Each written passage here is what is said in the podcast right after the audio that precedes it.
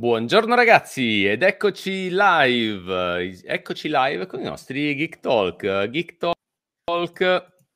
accadendo dei Geek Talk molto caldi ultimamente, almeno dalle nostre parti. Mi sa che da te non è così caldo, ma vediamo no. Tra un attimo.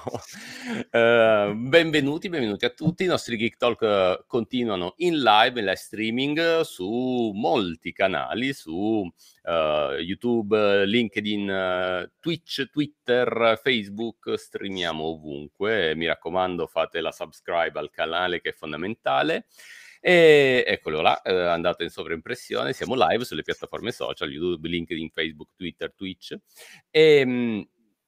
Un grandissimo, calorosissimo benvenuto al nostro ospite, Fabrizio Waldner. Ciao Fabrizio! Ciao Gaetano!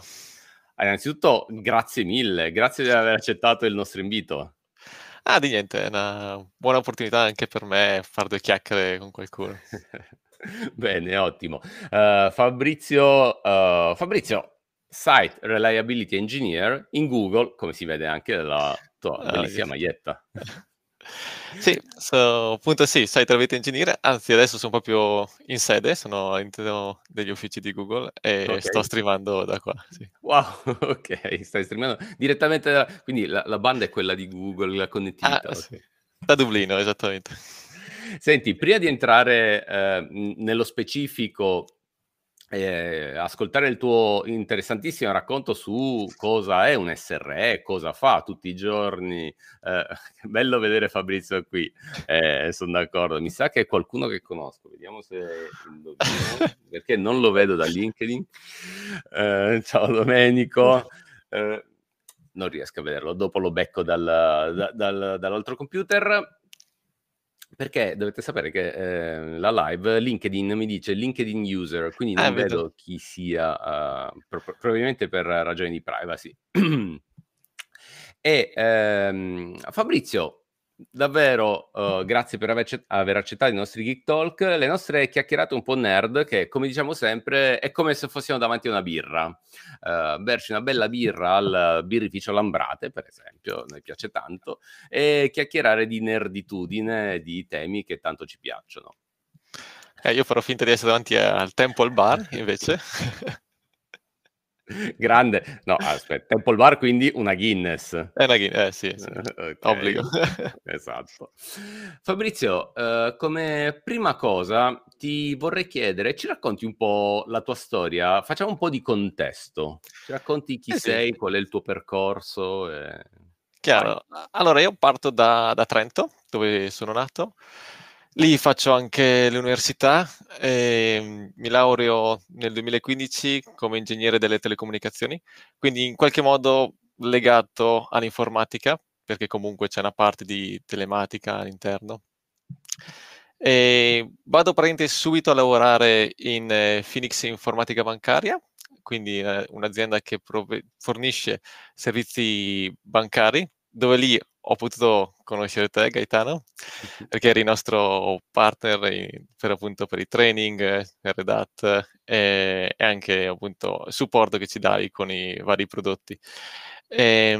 Lì sono cresciuto tanto, sono stato 5 anni, e sono cresciuto tanto come amministratore di sistema. E mentre appunto ero in quel ruolo, già qua posso un po' introdurre come sono arrivato a Site Reliability Engineering. Mi sono accorto che le cose stavano cambiando, perché quello che facevo 2 anni prima, in 5 anni ho potuto vedere l'evoluzione, fortunatamente. Quello che facevo 2 anni prima era già troppo lento. Ci chiedevano di essere affidabili, nel senso di servizio, quindi il servizio deve essere sempre 100% uptime, ma anche affidabili nelle deadline, cioè quindi quello che c'era quella alla data bisognava rispettarla e continuavano ad arrivare sempre nuovi servizi e quindi vedevo era sempre molto più appunto sfidante la questione, vedevo che c'era un'evoluzione, non era più essere sistemista come lo si era in passato con i vari script che si lanciavano e vi dicendo, dovevamo fare un passo ulteriore. Poi in quei giorni lì, in quel periodo lì, mio capo ufficio aveva preso questo libro qua. Cioè, l'aveva preso appunto per aiutarci, per capire come potevamo migliorare, come potevamo migliorare la situazione, come potevamo essere appunto veloci, affidabili, eccetera. Perché l'idea era, scusate, questo è il libro appunto scritto da Google su Site Reliability Engineering. L'idea è, se ce l'ha fatta Google a essere così veloce, essere così affidabile, possiamo farcela anche noi. Leggendo quel libro mi appassiona appunto a questa disciplina, perché disciplina si tratta in realtà, quindi è un insieme di regole, di pratiche da fare. Mi appassiono, cerco anche in qualche modo, qualcosa forse introduciamo nel nostro team, però appunto lì mi sento un po' limitato, anche un po' per questioni personali, volevo vedere anche l'estero, volevo provare cosa vuol dire lavorare in un'altra azienda così grande, e quindi ho deciso di fare l'application, la candidatura per Google, e questo è successo appunto durante la pandemia, durante la pandemia, e poi dopo fortunatamente sono riuscito a passare al primo tentativo e ho iniziato a lavorare per Google. Dico che non sarei mai arrivato a questa conclusione se non avessi lavorato lì, perché per tutte le conoscenze che ho avuto, nel senso che come appunto tu sai, lavoravo molto sui sistemi operativi, quindi su Unix tanto, e soprattutto anche nell'interview chiedevano tanto sui sistemi operativi, ma anche appunto questo ragionamento che ho fatto, l'idea che ho realizzato appunto tramite il lavoro che stavo facendo lì. E niente, quindi adesso sono quasi 2 anni che lavoro in Google, però non da Dublino. Ho lavorato per la maggior parte del tempo in Italia per via della pandemia, e solamente recentemente, questo mese, mi sono spostato qui a Dublino. Questo più o meno. Quindi stai ambientando, sei appena arrivato in Dublino e stai scoprendo. Innanzitutto, facci schiattare dall'invidia, qui fa un caldo pazzesco. Io prima ti ho visto col maglioncino. Sì, che ho appena tolto. Quindi. Sì, infatti sono un tipo freddoloso, diciamo. Comunque sì, fa fresco qua. Io giro con la giacchetta, con l'autunnale, non invernale, non siamo a questi livelli. Però sì, è fresco, molto fresco, la notte si dorme tranquillamente. E ogni tanto anche un po' di pioggia, ma leggera. Sì, mi stanno invidiando in tanti dall'Italia, i miei parenti, la mia ragazza. Sì. Ok, immagino. Però devo dire, va bene un po' il fresco, però anche il caldo in determinati contesti è piacevole, cioè andare in spiaggia, ok. No, infatti ho già prenotato un volo per l'Italia per luglio. Ottimo, ben fatto. Innanzitutto volevo dire che la chat da LinkedIn è Michele, che okay. Bello vedere Fabrizio. Ciao Michele. Posso aggiungere una cosa, che l'ambiente nel quale ti ho conosciuto quando abbiamo lavorato insieme è, credo, anzi sono abbastanza sicuro, ci siano ancora un po' di cosine installate da te col nostro supporto in giro a lavorare. Devo dire, è un ambiente incredibilmente stimolante, molto molto dinamico e attivo, quindi è una bellissima crescita, e capisco, ti ho conosciuto, sei un ragazzo, ti ho avuto in aula, abbiamo lavorato anche su determinate attività insieme, sei molto sveglio, un environment come questo ti permette di fare un salto di qualità, di livello, che sì, merita. Chiaro. Quindi... apprezzo quello che hai detto prima dell'essere, come dire, dell'avere questa riconoscenza del posto. Appunto, sì, è stato molto stimolante. Il data center lì era molto interessante. Avevamo appunto anche, diciamo, non dico carta bianca, però avevamo possibilità di provare, vedere su una scala che è diversa da quella della piccola azienda. Si parla già di una scala abbastanza sostenuta, quindi anche quella era molto interessante, sì. Senti Fabrizio, mi è venuta in mente una cosa che non ho detto prima, vedendo la tua scritta. Tu lo sai che i nostri Geek Talk diventano un podcast, cioè l'audio estrapolato dalle nostre chiacchierate, che in questo momento sono in live, diventano podcast che indovina su quali canali va? So, Spotify, Google Podcast, bingo, che tra l'altro è il più ascoltato, andiamo su tutti, quindi Spotify, Google Podcast ed Apple Podcast, ma io ricevo le statistiche e Google Podcast è quello che vince su tutti, ma un ordine di grandezza rispetto agli altri, chissà come mai. La nerditudine forse perché siamo più nerd, no? esatto.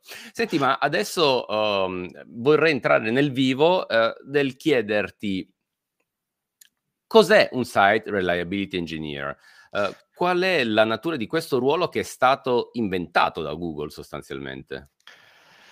Sì, appunto, come dici tu, è stato inventato o magari descritto, perché al momento in cui è stato scritto il libro, in realtà esisteva già, solamente che non aveva nome. Okay. Allora, diciamo che appunto, più che il libro, più che essere prescrittivo, è descrittivo di quello che stava già capitando. E diciamo, dopo nel libro hanno anche specificato quali sono appunto i principi.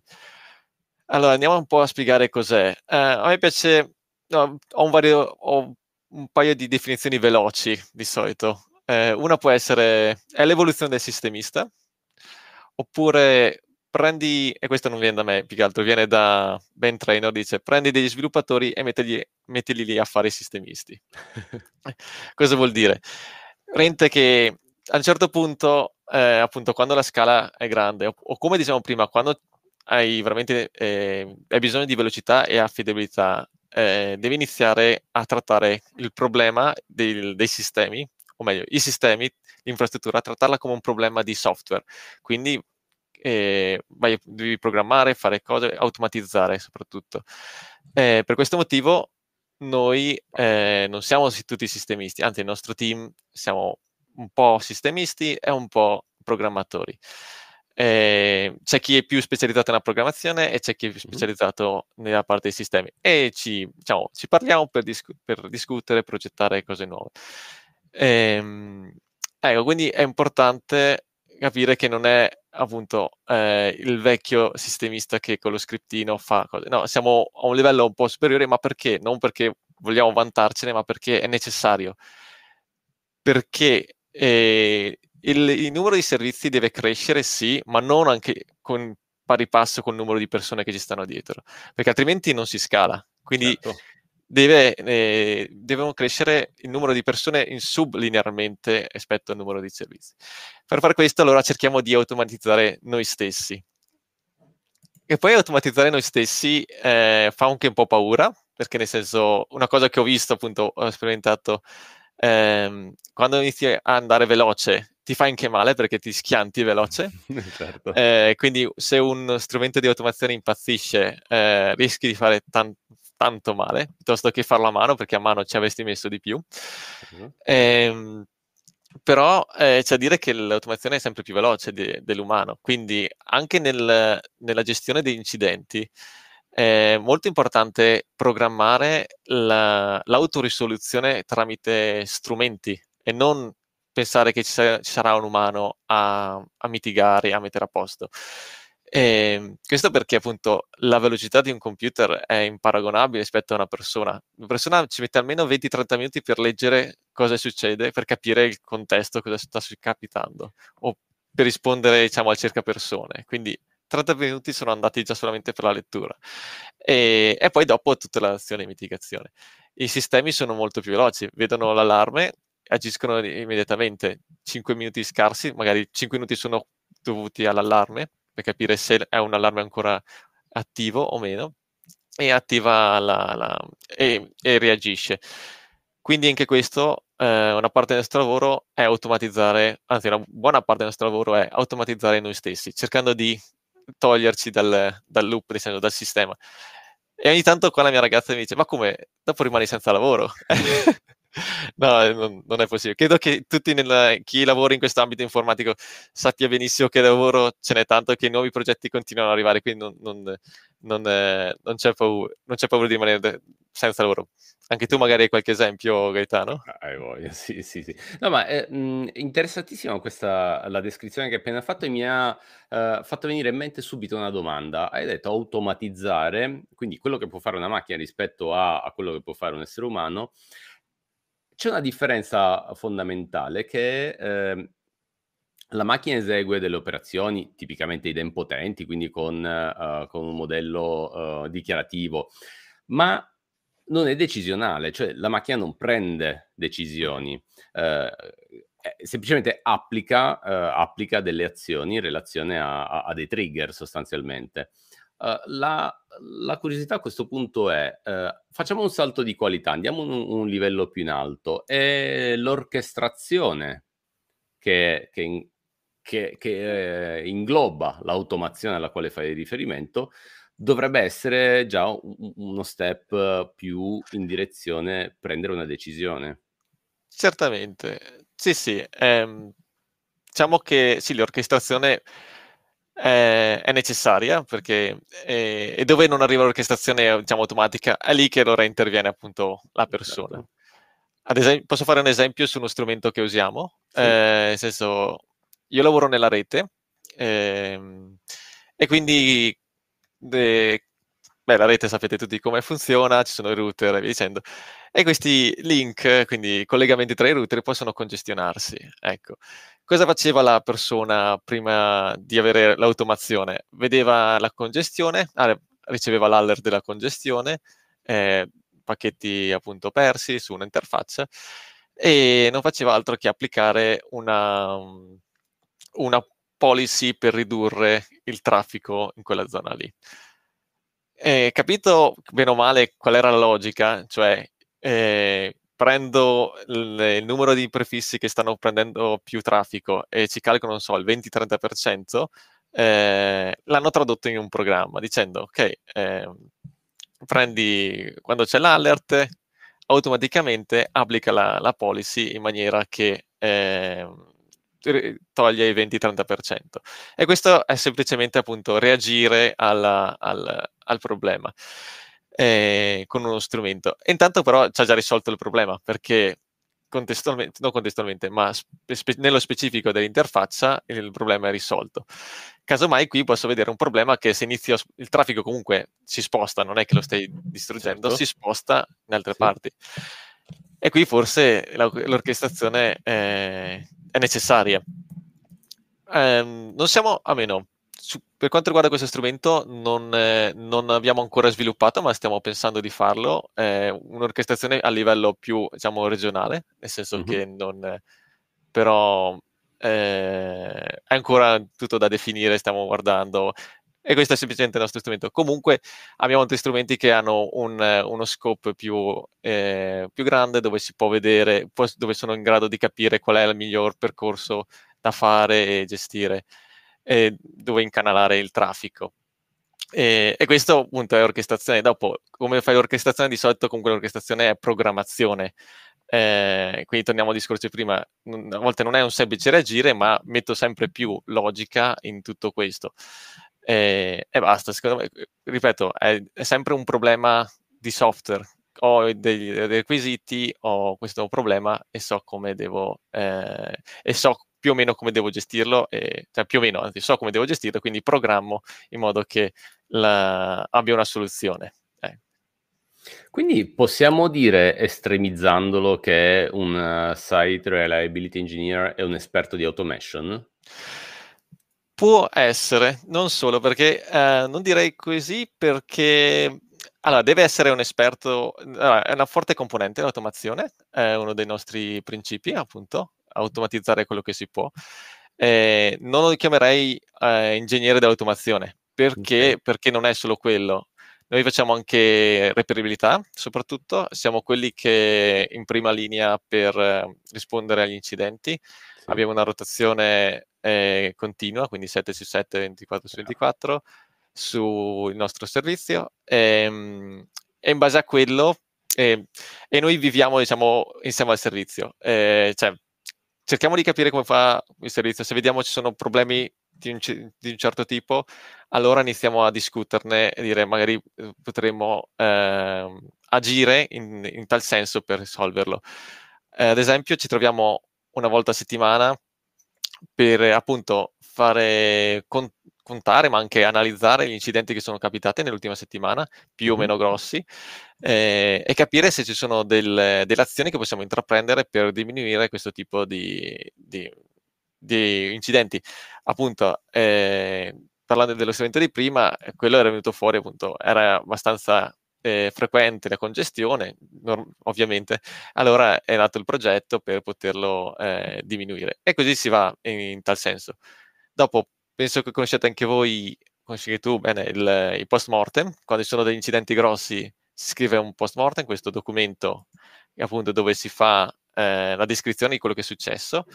E anche qui è importante per noi che sì essere descrittivi, ma comunque descrittivi in maniera neutrale, senza dare la colpa a nessuno, perché è inutile dare la colpa a tale persona, che magari appunto ognuno poteva agire in maniera diversa, quindi è inutile dire è colpa sua. L'importante è semplicemente descrivere, perché poi appunto da questi documenti ne tiriamo fuori azioni da appunto intraprendere per sistemare.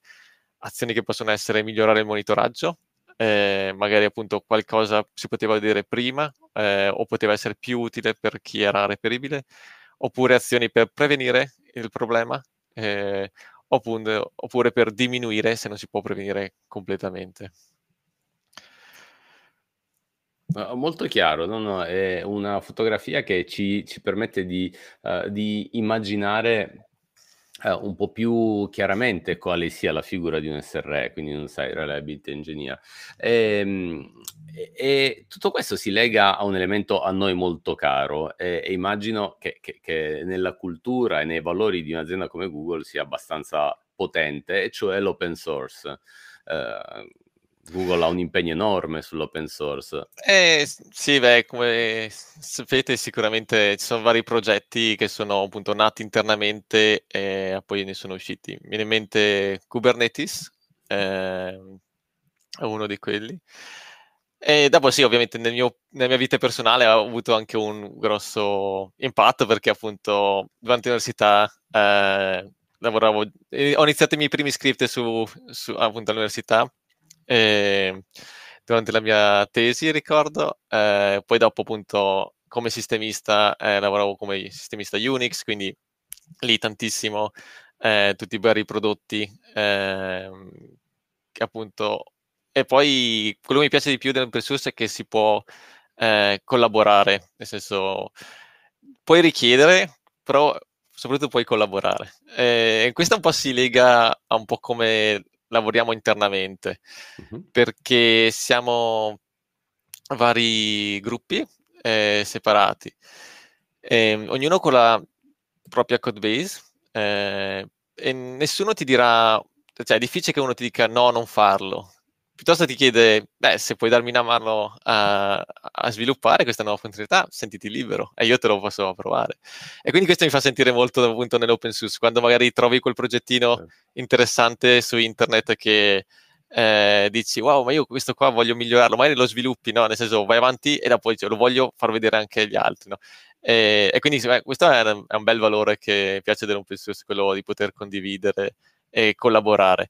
Ovvio che non puoi, appunto, ripeto, non puoi richiedere, non puoi andare da qualcuno e dire no, fammi questa funzionalità, ne ho bisogno. No, se ne hai bisogno puoi richiederla, sì, con gentilezza. No, chiaro, ma sono così come è impattato su di noi come persone, impattato nella creazione di grandi aziende, l'hyperscaler che può essere Google. È una cosa che dico sempre, no? Oggi non ci sarebbe alcun cloud, alcuna soluzione di cloud pubblico o cloud privato senza l'evoluzione che l'open source ha dato al software. E allora l'ambiente, cioè Da dentro la logica del cloud, il pensiero, un SRE è molto orientato in un contesto di scalabilità, automazione e processo DevOps. Quindi sì, molto, cosa ci racconti di questo? Sì, DevOps, beh, intanto tornando sempre un po' ai principi SRI, diciamo che lo SRE deriva dal DevOps. DevOps è più una famiglia. Lo SRE applica i principi del DevOps, come ad esempio tante piccole modifiche a veloci. Poche modifiche, cioè la modifica deve essere molto piccola, ma frequente. in modo da permetterti di fare anche il rollback veloce. Perché è la cosa più comoda, perché appunto siamo in tanti a lavorare, qualcuno fa una modifica e magari rompe qualcosa. E io da, diciamo, sconosciuto, cioè nel senso io magari sono reperibile, non so benissimo il contesto, però capisco che solamente col cambio di parametro ha rotto, cosa più facile per me, torno indietro con quel parametro e via dicendo. Quindi siamo spinti a fare appunto modifiche piccole, però appunto questo ci permette di essere anche, avere dei rilasci molto veloci, anzi puntiamo sempre a avere rilasci veloci, almeno una volta a settimana, dipende dal servizio, comunque anche più volte al giorno ci sono alcuni, quindi molto veloce. Poi dopo anche rollout progressivi, nel senso non che globali, è capitato... il classico blue-green, sì. Blue-green deploy, sì. Sì, con canaring, vi dicendo che si prova prima da una parte, poi si va un po' esponenzialmente. Anche questo aiuta tanto, credo che questo venga dal DevOps. E niente, quindi allora, sì, aspetta, puoi ripetere la domanda? Era come si... chiedevo il mondo cloud, quindi io ho detto non ci sarebbe alcun cloud senza l'evoluzione dell'open source, e oggi questo si riflette sui grandi player del cloud, Google è in primis in questa linea. Quindi come sentite dentro quello che noi percepiamo come cloud rispetto a un hyperscaler, usando il modello DevOps e che diventa il tuo ruolo. Sì, quindi ok, credo di aver risposto abbastanza completamente. Sì. Quindi appunto abbiamo, diciamo, preso tanto dal DevOps come Site Reliability Engineering.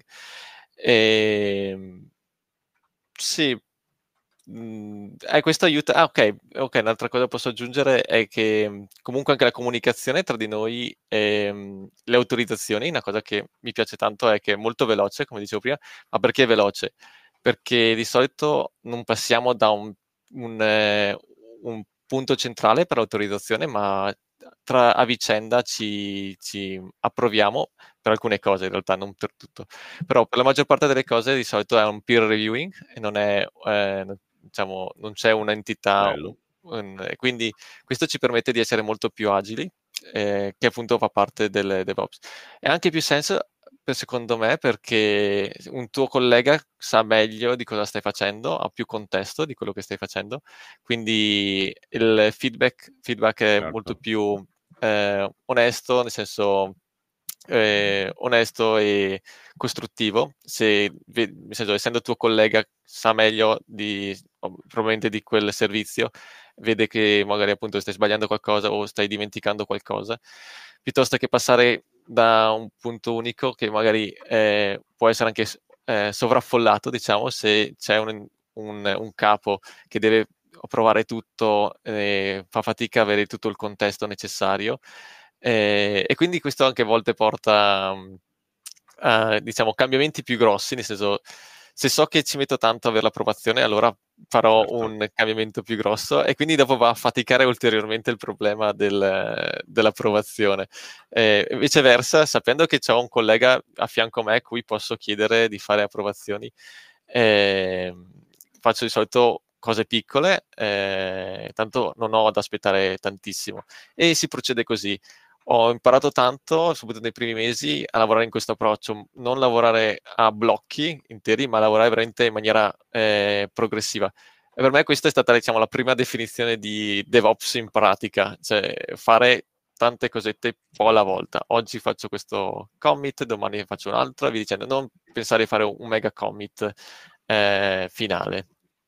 Chiaro. Sì, così.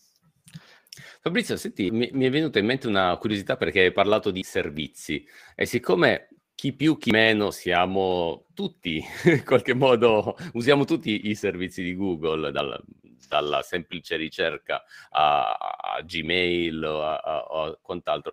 C'è qualche servizio in particolare sul quale sei coinvolto, per curiosità? O... io lavoro appunto sulla rete, quindi in realtà tutti i servizi che passano per la rete, quindi quasi tutto. Quindi sono, allora, i miei diciamo, clienti si possono dividere in due macro categorie, che sono quello dell'utente normale, quindi me e te che usiamo Google Search, quindi tutta quella parte che in realtà è come è nata Google, no? Nasce appunto come motore di ricerca e fornisce questi servizi. E quindi diciamo quello è il cliente, diciamo, posso dire generico, sì, che usa il servizio. D'altra parte abbiamo il servizio di cloud che ultimamente sta crescendo e quindi abbiamo anche un'attenzione per loro, sicuramente. Quindi a me capita ad esempio di risolvere problemi sia per appunto persone che non riescono a raggiungere YouTube o Google Search, ha un problema a raggiungere DNS in una certa, di solito è localizzato in qualche area del mondo, oppure appunto qualche utente cloud che ha problemi, nel senso perché il suo sito non è disponibile in certe aree, via dicendo, o sì, sempre problemi di connettività comunque. Sì, quindi questi sono i servizi che copriamo. Poi dopo, come azienda, poi dopo io quando parlo di servizi in realtà parlo ancora più generico, perché come tante altre aziende all'interno abbiamo altri servizi interni che usiamo solo noi, quindi spesso e volentieri, ecco, io mi riferisco più a questi servizi qua, quelli che fanno gli ingranaggi interni che fanno funzionare tutto quello che vedi fuori, ecco. Senti, mi aspettavo qualche domanda, invece non ne stanno arrivando, curiosamente. Strano, curioso. Fabrizio, mi viene in mente, c'è qualche aneddoto curioso, particolare, che ovviamente si possa raccontare, che hai da condividere? Che, fammici pensare. Allora, ricordo... Vabbè, l'anno scorso è successo, dove praticamente era San Patrizio, quindi questa è stata anche un po' una sfortuna dalla parte. Eravate tutti con la birra in mano, cioè, no? Sì, in teoria. È stata una sfortuna perché, perché noi l'ufficio Dublino era chiuso. Ma comunque, questo è successo che è andata bene in realtà. Comunque... abbiamo una rete molto estesa, come potete pensare, e praticamente c'è stato un problema non di configurazione, una certa rotta, quindi una rotta BGP, aveva innescato un crash a cascata di vari dispositivi, di vari router, lungo tutta la rete. E questo è stato un grosso problema, perché comunque aveva deteriorato la rete interna, ma nel senso perché questi router hanno iniziato a crashare. Quello che ho visto, non è per fortuna, ma quello che ho visto che è stato pianificato per bene, posso dire pianificato, è che abbiamo tutte le nostre policy comunque. Non policy. La nostra strategia è stata quella di usare un doppio vendor per i router. Quindi diciamo che il bug era solamente per un tipo di vendor, quindi una marca sola. E quindi diciamo metà della rete è caduta, ma metà in maniera simmetrica, quindi c'era sempre la sua coppia di un altro vendor che appunto funzionava. E quindi questo per me è stato emozionante in due sensi. Uno, vedere un incidente così grosso, perché ha coinvolto tutta la rete globale praticamente. Dall'altra parte però ho detto come sono stato in grado a prevenire questa cosa. Certo. Alla fine l'impatto è stato veramente minimo, solamente mi sembra una piccola regione, è stato lì un problema, c'era la stessa marca, però questo mi ha fatto già lì imparare come bisogna essere cauti, anche se si pensa non capiterà mai a questa scala. bisogna sempre pensare, e se capitasse? Perché capita, anzi, quando capiterà cosa faccio? Ecco, questo, quando capiterà, perché prima o poi capita. Il worst case scenario va considerato. Quindi... Sempre. Quindi... Yeah. Sì, questo è anche perché sì, questo vale sempre, è una cosa che appunto si impara anche, si è scritto anche nel libro, ma appunto si impara quando sei qui dopo veramente poco tempo. Il problema era appunto da un anno che ero qui e già l'ho visto. Sì, questo... un problema che è fatto sulla rete globale, immagino... fa cadere i capelli a chi ce li ha. Esattamente. Fabrizio, abbiamo buon Roberto che ci fa una domanda: un consiglio per chi vuole passare da una modalità tradizionale di gestione dei servizi a DevOps SRE, errori da evitare? Allora, intanto bisogna un po' analizzare come gestite le cose, intanto, nel senso che, faccio un esempio, una cosa che a me dava delle noie, posso dire, nel senso che era un po' fastidioso, era l'interruzione. L'interruzione, cioè, vuol dire tu stai lavorando a un progetto, perché anche noi in realtà come sistemisti lavoravamo a progetti, è chiaro che tutti i sistemisti non facciano solo operatività, ma lavorano a progetti, no? E quindi si passa del tempo a fare progetti, però dobbiamo anche gestire gli incidenti, no? E questo crea interruzioni. Interruzioni mentre sei magari concentrato a fare il tuo progetto, a sviluppare, a comunicare con altri, e dopo devi staccare tutto perché c'è il problema, certo, da gestire. Certo. E questo a volte non è solo il problema, a volte è semplicemente un altro collega che ti chiede un aiuto per spostare dei file o cose del genere, quindi anche operatività in generale, no? Quindi... Certo. No, non oso immaginare cosa significhi spostare dei file in Google, cioè mi fa paura questo pensiero.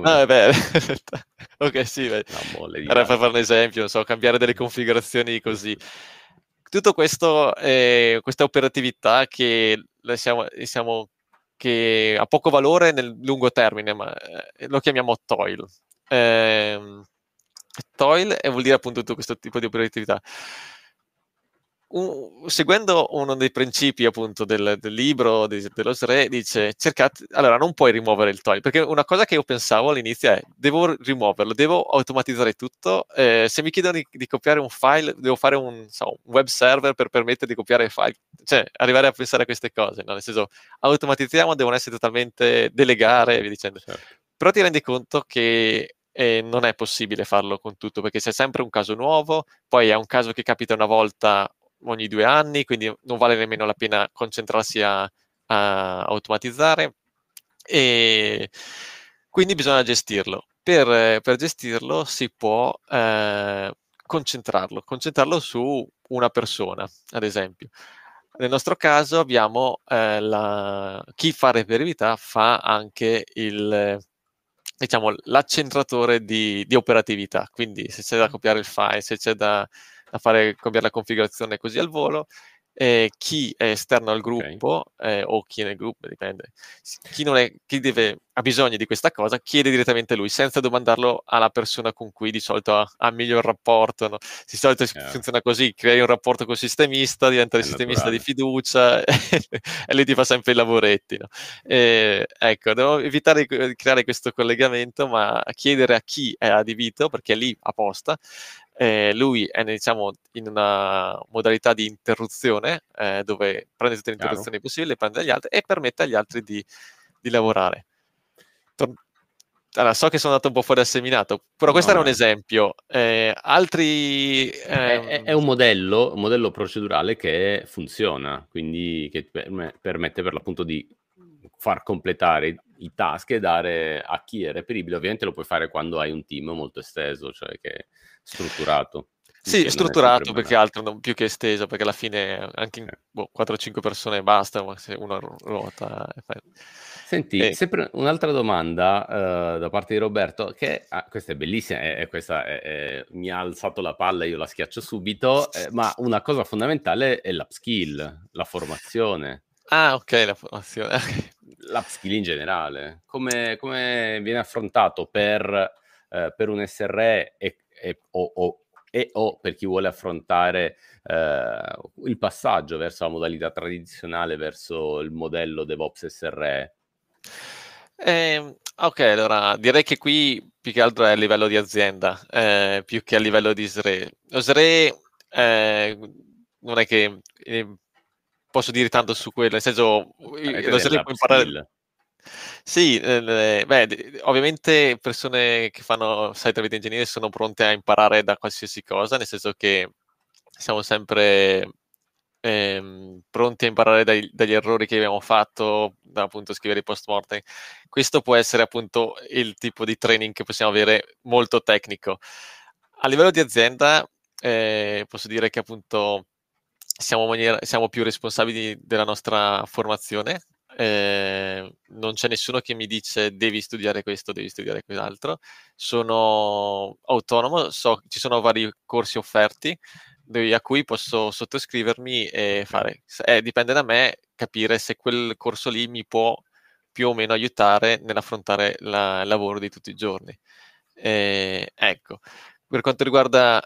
se dopo stiamo parlando di upskill, forse magari sono andato anche qua, ho capito male. L'upskill di come imparare a diventare un Site Reliability Engineer, direi che il libro è un buon punto di partenza, perché quello spiega tante cose. Infatti potrebbe essere anche la risposta alla prima domanda.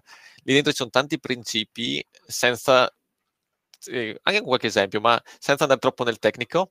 Sono principi da tenere conto quando nel cercare di avere un'evoluzione.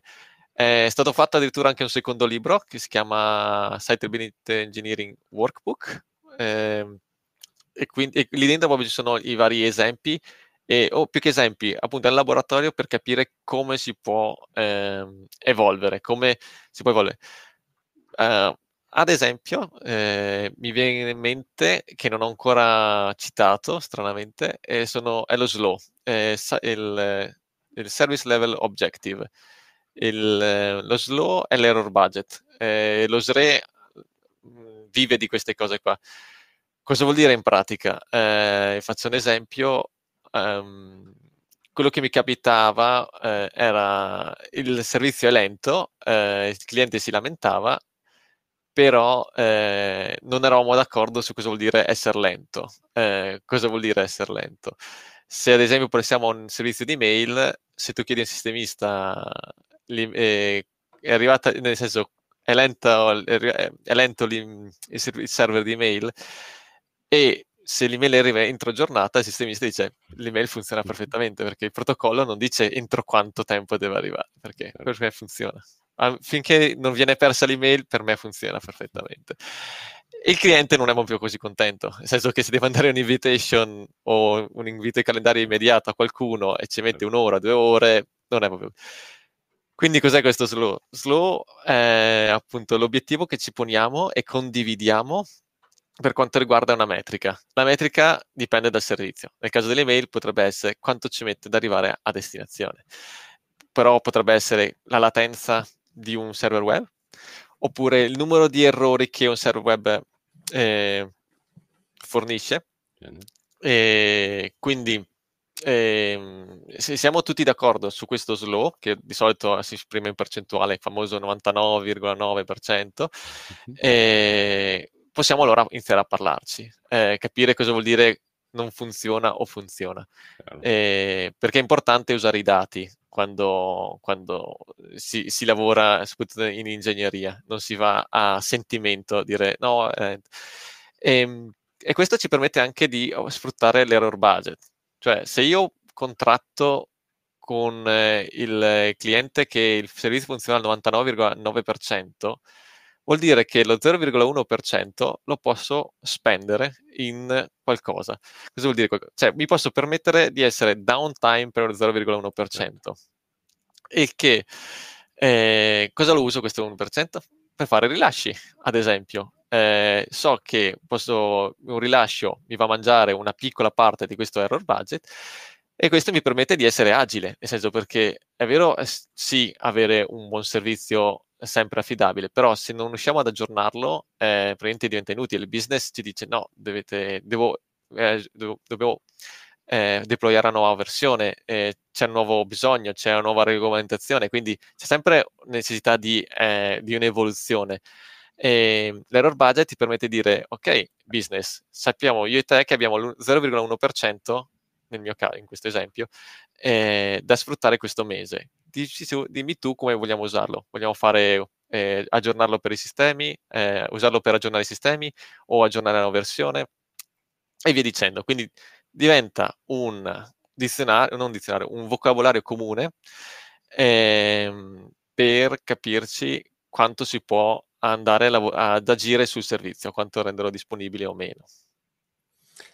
Fabrizio, abbiamo un'altra domanda che ritengo molto interessante da parte di Domenico Bordiga. Geolocation, network, DNS e software centralizzato in cloud. Ci sono molti interventi richieste per problematiche legate a questo? Il software centralizzato in cloud?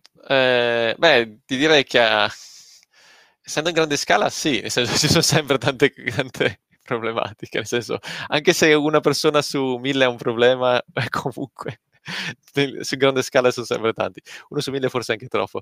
Sì, allora rileggo la domanda. Sì, io mi occupo per la parte appunto più esterna della rete, quindi quella che comunica, quindi posso dirti di prima mano che sì, ci sono problemi, e io non sono neanche quello che riceve tutti i problemi, nel senso che prima di me c'è il NOC, il Network Operation Center, che filtra le cose un po' più banali o più... sì, che possono risolvere. Se non riesco, di solito ci viene appunto... scalato, si viene segnalato e quindi interveniamo per capire queste cose. Sì, come tutte, anche se appunto anch'io come utente non ho mai avuto, ho avuto sempre l'impressione che Google fosse impeccabile e secondo me lo è, nel senso comunque ovviamente come tutte le aziende ha dei piccoli problemini, nel senso che connettività persa da una parte, che magari a volte non è neanche colpa di Google, nel senso che tra il tuo cellulare al servizio ci sono tante cose in mezzo. Comunque è ovvio che accettiamo il fallimento, nel senso che il fallimento nel senso di incidente, è normale che ci siano degli incidenti, portarli a zero è impossibile, quindi anzi da degli incidenti di solito se c'è un piccolo problema dobbiamo capire perché c'è stato quel problema, quindi accettare il fatto che esista e poterne appunto tirare fuori qualcosa per migliorare. Comunque sì, ovvio che capitano, soprattutto a questa scala. Imparare la lezione è fondamentale. Sì, esattamente. Infatti di solito sì, c'è anche un detto che ogni incidente dovrebbe essere una novella, quindi una cosa nuova. Mai... Bello, molto bello. Che poi una cosa che già in realtà... penso tanti di noi l'abbiano già questa cosa intrinseca, solo quando è bello quando uno te lo mette per iscritto e te lo dice e quando il tuo manager stesso te lo dice, no, prendi del tempo per risolvere quella cosa lì, nel senso è importante che non si ripetano queste cose e non vai avanti con i progetti che abbiamo la deadline. C'è un'altra sensibilità, più una sensibilità verso il servizio, questo che mi piace anche questa cultura. Sì, essendo legata a un prodotto che scala è comprensibile, quindi ci sta tutto. Esattamente. Chiaro. Senti, e invece c'è qualche impatta su di te o ad esempio sui NOC, non so quanti NOC geografici ci siano in Google, però le nuove region che sono state presentate in Italia, sono stati presentati due data center, uno a Milano e uno a Torino, se non ricordo male. Sì, ho sentito anch'io della notizia. Alcuni miei colleghi sono andati anche all'apertura, credo. Sì. Sì, in generale sì, nel senso che essendo che lavoro sulle reti, anche a me impatta, c'è una parte di rete in più da controllare, quindi più ticket da gestire in generale. Ma come dicevo prima, sappiamo che questa cosa è continua, nel senso è sempre in continua evoluzione, quindi vuol dire, questa è appunto la dimostrazione, non si sta mai fermi. Continuano a aumentare le cose e noi dobbiamo saper scalare in maniera, cioè nel senso non è che hanno aggiunto 2 region, hanno aggiunto 2 persone nel mio team, siamo sempre i soliti. Claro, e lì l'automation è fondamentale. Senti, c'è un'altra bellissima domanda qua, le domande stanno arrivando. Quale strategia per la gestione condivisa della conoscenza, quindi knowledge base, viene usato? in Google? Allora, qui do la risposta di per quanto ne so io, nel senso che magari lo strumento che uso io non è lo stesso che lo usa mio collega in un altro team. In generale pagine web, nel senso abbiamo, o meglio non pagine web, sono più pagine markdown, quindi okay. Abbiamo la nostra wiki in pratica, ecco, semplicemente abbiamo la nostra wiki dove ognuno è libero di scrivere la propria, cioè di poter committare la propria modifica, ed è indicizzato stranamente, quindi abbiamo... no, nel senso dopo si può tranquillamente, come in tutte le wiki immagino, puoi fare le ricerche interne, ad esempio appunto quando io gestisco un problema capita, a parte che abbiamo i playbook sono un set di istruzioni allegato all'alert, cioè quando arriva l'alert deve esserci scritto, quando si crea un alert è fondamentale, un collega non ti approverà mai senza un playbook, quindi è fondamentale avere un playbook allegato all'alert. Cos'è appunto il playbook? È un set di istruzioni dove c'è scritto questo alert è questo, è successo questo, probabilmente è successo, l'alert dice che cosa è successo, e queste sono le azioni che dovresti fare per capire cosa è successo, per capire la causa e poi la remediation. E quindi è importante avere anche questo. E anche questo risiede su sempre pagine, una wiki in pratica a cui alleghiamo. Ma poi, è una wiki su uno strumento Google? Cioè che sì, internamente. Abbiamo... Ah, no, non no, c'è no, un wiki pubblico? Cioè, non intendo della vostra knowledge base, ma uno strumento alla Google Docs. No, credo che sia totalmente interno. Come dicevo prima, ci sono tanti servizi / prodotti che sono sviluppati internamente e rimangono interni.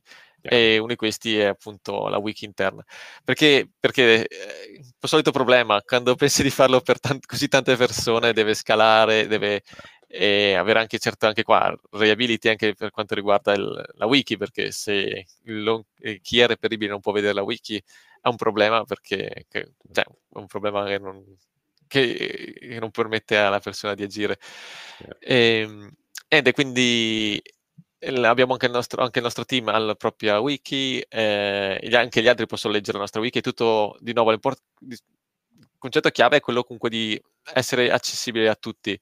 Io posso vedere quello degli altri, posso suggerire delle modifiche, quello degli altri, e io posso modificare il mio. Quindi in realtà semplice wiki, sito web gestito. Importante tenerlo aggiornato. Allora, so che sembra appunto di dire, appena scrivi documentazione è già vecchia. Quando lavori appunto in questa scala, con un grande cambiamento soprattutto, quindi cosa vuol dire? Comunque c'è anche una grande mobilità interna, e le persone possono cambiare il proprio ruolo abbastanza facilmente, e questo è ben visto perché ci permette di avere anche background diversi, avere una visione anche più globale.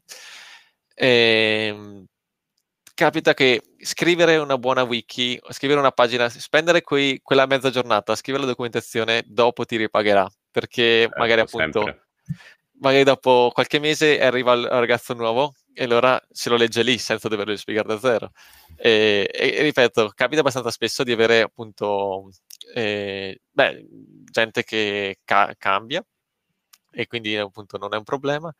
Grazie appunto alla wiki, e cerchiamo di tenerla aggiornata perché sappiamo che comunque ne beneficiamo quasi fin da subito, non è qualcosa che va via orale, oltre al fatto che sapete meglio di me magari che se la conoscenza è concentrata su una persona, poi quella persona diventa fondamentale, appunto diventa quella che non può andare in ferie, un single point of failure, quindi oltre al fatto che potrebbe andare via dall'azienda, ma semplicemente non può andare nemmeno in ferie, no? Esatto. No, le persone devono andare in ferie, sono le aziende che non devono andare in ferie, ma le persone sì. Sì, esattamente. Quindi, no, è estremamente, tutto è estremamente molto interessante, e ci hai dato un punto di vista che è stato, come dire, molto apprezzato, perché ti rendi conto di come una realtà incredibile che usiamo tutti quotidianamente in un modo o nell'altro, poi alla fine sia fatta da persone. È fondamentale la tecnologia, è fondamentale l'automation, è fondamentale prendere decisioni, è fondamentale documentare, ma alla fine siamo Google, esatto, Google come qualunque altra azienda sarebbe una scatola vuota senza le persone dentro, quindi questo è traspare chiarissimamente da quello che ci hai raccontato, quindi per questo grazie. Sì, appunto, come mi piace appunto che l'ambiente è molto rilassato, nel senso che quando appunto sono i tuoi colleghi ad aiutarti, appunto a stimolarti in tal senso, scrivi bene, scrivi anche il fatto di dirti scrivi meglio questa documentazione che dopo diventa utile, documenta questo, no? Perché se più attenti su queste cose qua, certo, è bello, è carino, ti fa lavorare, cioè senti il lavoro fatto bene perché sei stimolato anche dai tuoi colleghi.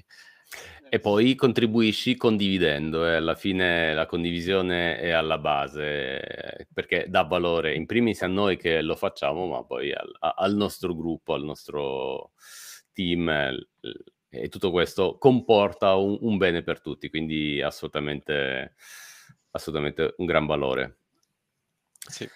Fabrizio, ti abbiamo trattenuto tantissimo il nostro Geek Talk. Io ho appena alzato gli occhi, ho visto il time, siamo già a quasi 57 minuti, cioè praticamente è volato un'ora con questo tuo racconto. Ok, sì, spesso mi dilungo. ma no, anzi guarda, io fosse per me sarei un'altra ora qui, però poi si tratta di sequestro di persona, quindi evitiamo. No. Io Fabrizio ti ringrazio davvero tantissimo, è stato un grande piacere fare questa chiacchierata, però c'è un passaggio fondamentale. Io tempo fa ti avevo dato una tazza. Sì, una tazza no, ce l'ho ancora, infatti. Però non ce l'ho qua con me, sfortunatamente. Non c'è... Cosa puoi fare? No, allora, facciamo così, mettiamo così. Qua, appena poi prendi un aereo, passa da Milano, vieni a Milano, e numero 1 ci andiamo a prendere una birra insieme. E così continuiamo il racconto davanti a una birra vera. Numero 2 ti do 2 tazze extraordi, ok? Perché 2, scusa? Perché una la tieni a casa e ci fai la colazione al mattino, l'altra la porti in Google. Ok, perfetto. Ok, grazie mille, sì. Ok. Allora ci vediamo lì a Milano, esatto. Torno a luglio, Fantastico, mandiamoci un messaggino. Intanto arrivano dei ringraziamenti, molto interessante la tua esperienza, grazie, buon lavoro, che tanto vai piano con la Pagani. magari.